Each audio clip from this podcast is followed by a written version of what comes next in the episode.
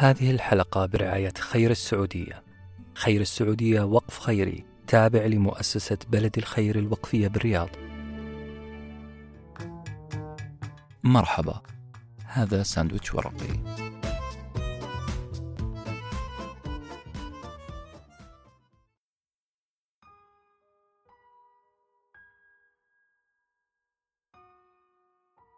القادة هم آخر من يأكل. كنت أقرأ كتاب Leaders Eat Last للمؤلف سايمون سينيك. وقتها بدأت أعمل فلاش باك استعادة الأحداث الماضي. حاولت أعرف كيف كنت أنظر لمفهوم القيادة. هذه الكلمة اللي اهتم بها الكتاب. كان تعريف القائد عندي مو بعيد عن فهم أي إنسان آخر.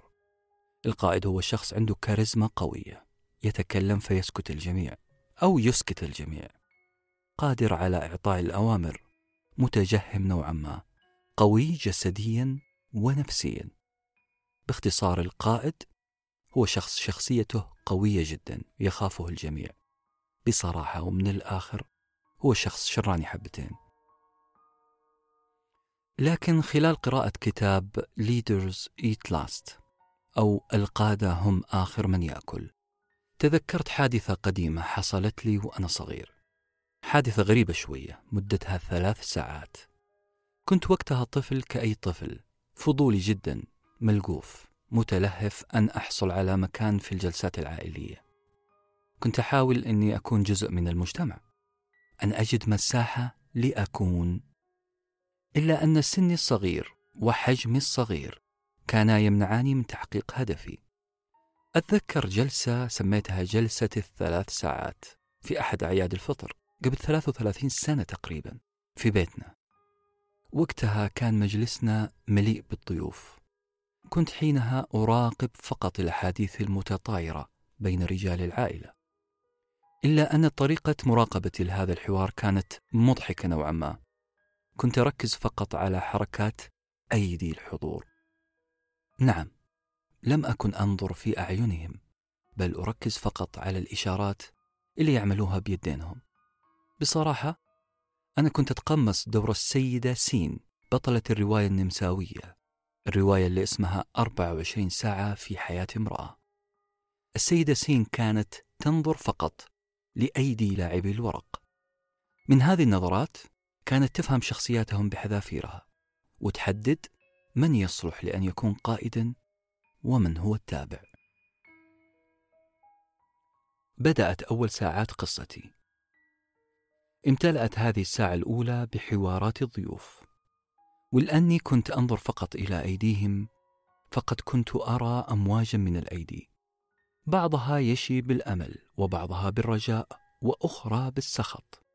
شخص مثلا يهدد بيديه والثاني يضمها على بطنه في توتر وآخر يمسك يده على فخذه كأنه يمنع نفسه من الطيران. صدقوني أنا ما كنت أشاهد أيدي فقط. بل كان منظر أشبه بعالم البحار.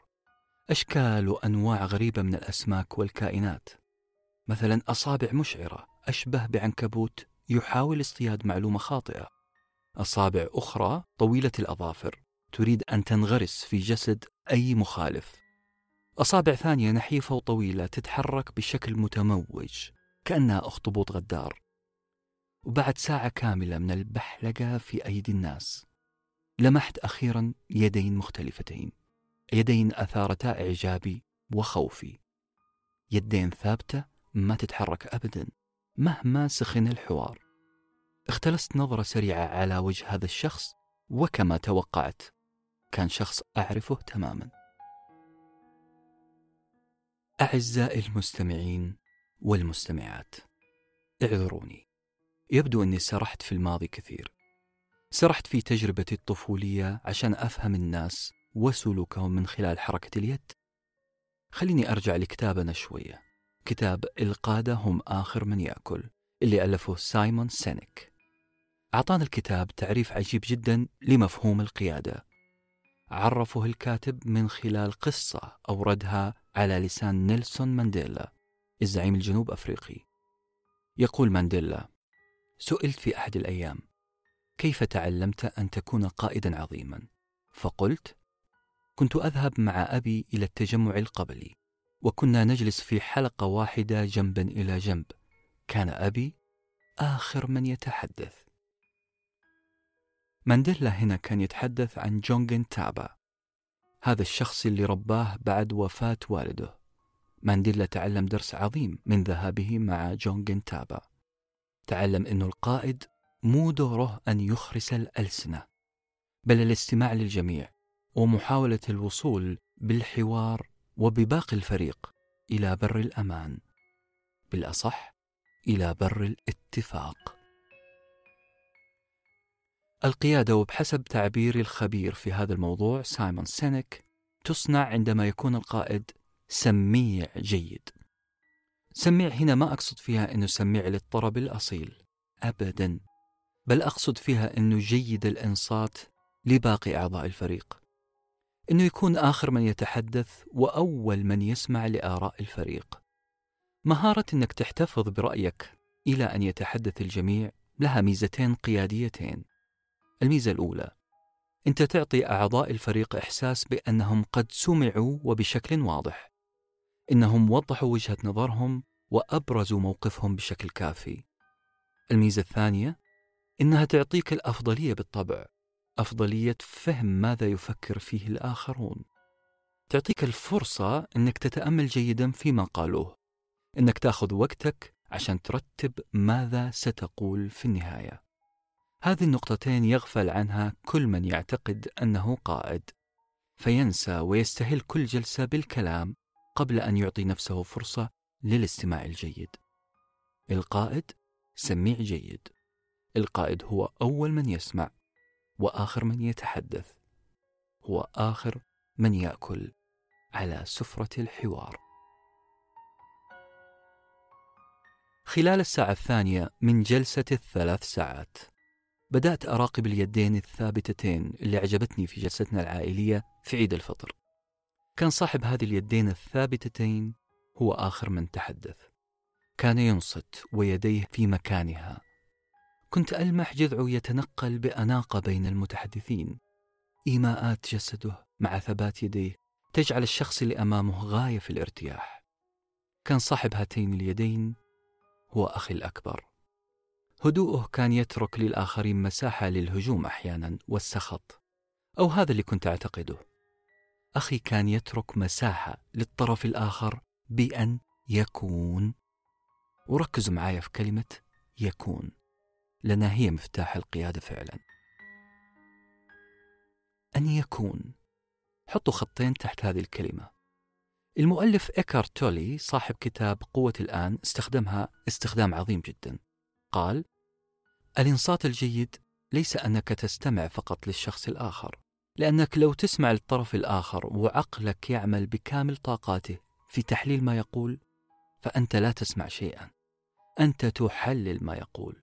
أنت تسمع لترد عليه أنت تسمع لتفحمه. الإنصات الجيد هو أن تسمع لتسمح للطرف الآخر أن يكون. يعني أن تفرد له مساحة يعبر فيها عن وجهة نظره بأريحية تامة.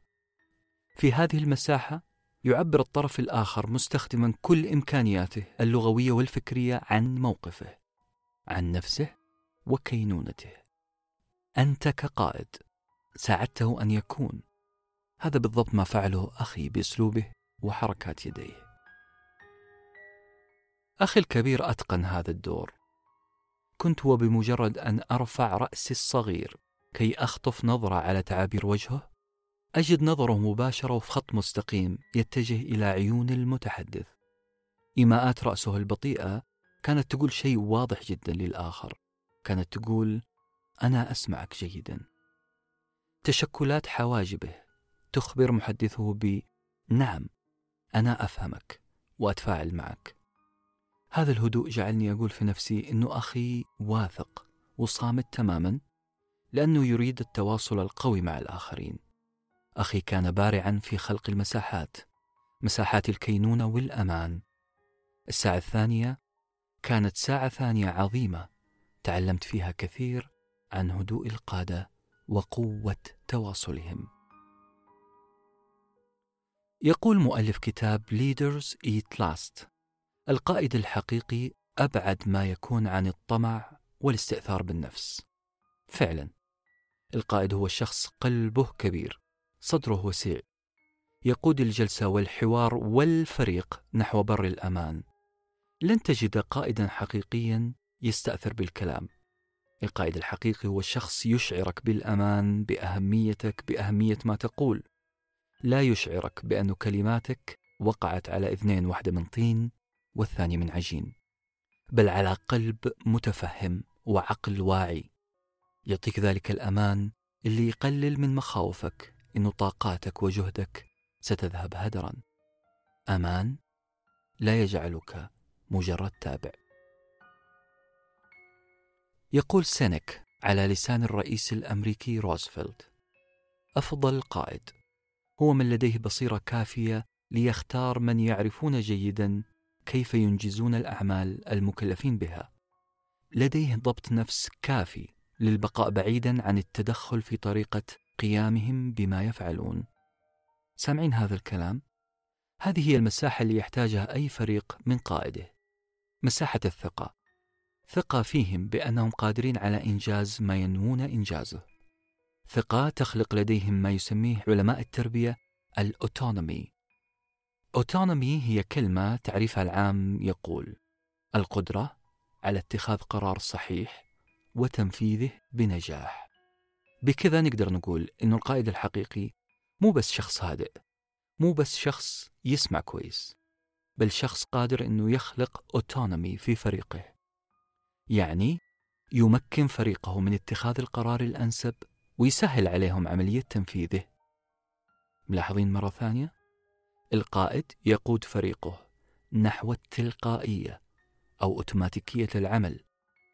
القائد الحقيقي لا يأكل اولا ولا يستأثر بالصفرة ولا يلقن فريقه بالملعقة بل يجعلهم يقررون ينفذون ثم ينجحون في تنفيذ قراراتهم.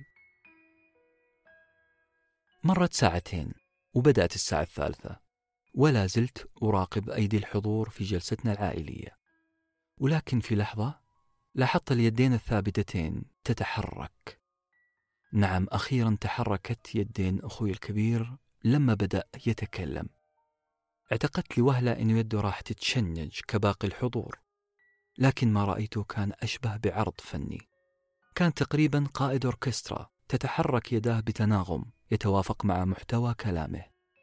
مثلا بدأ كلامه بسرد ثلاث نقاط كان يلخص فيها كلام الحضور. كان يشير برقم ثلاثة بيده اليسار ويؤشر بسبابة يده اليمين على كل إصبع من الأصابع الثلاثة.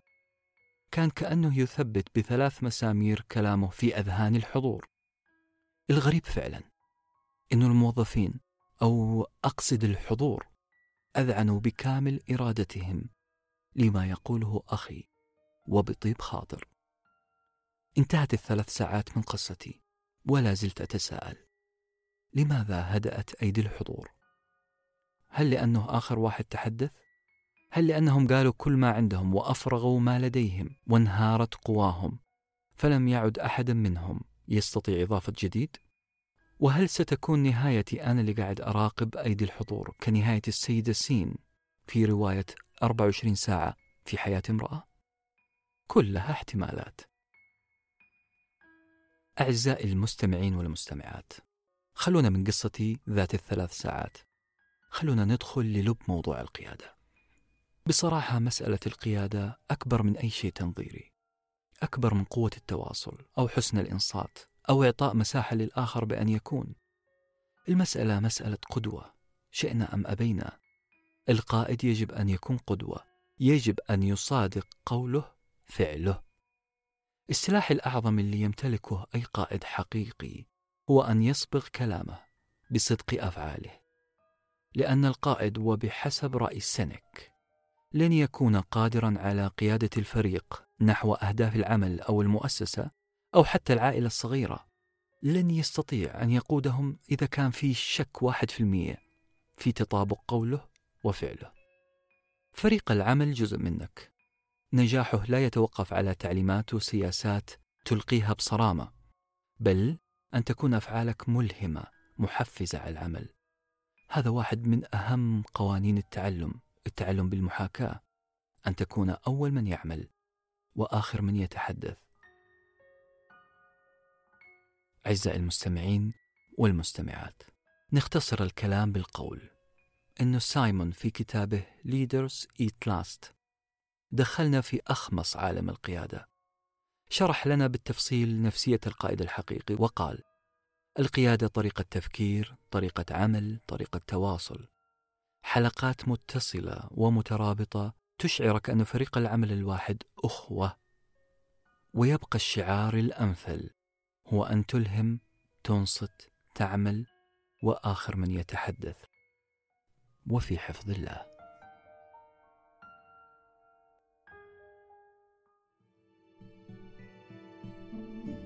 هذه الحلقة برعاية خير السعودية. خير السعودية وقف خيري تابع لمؤسسة بلد الخير الوقفية بالرياض. مرحبا هذا ساندويتش ورقي.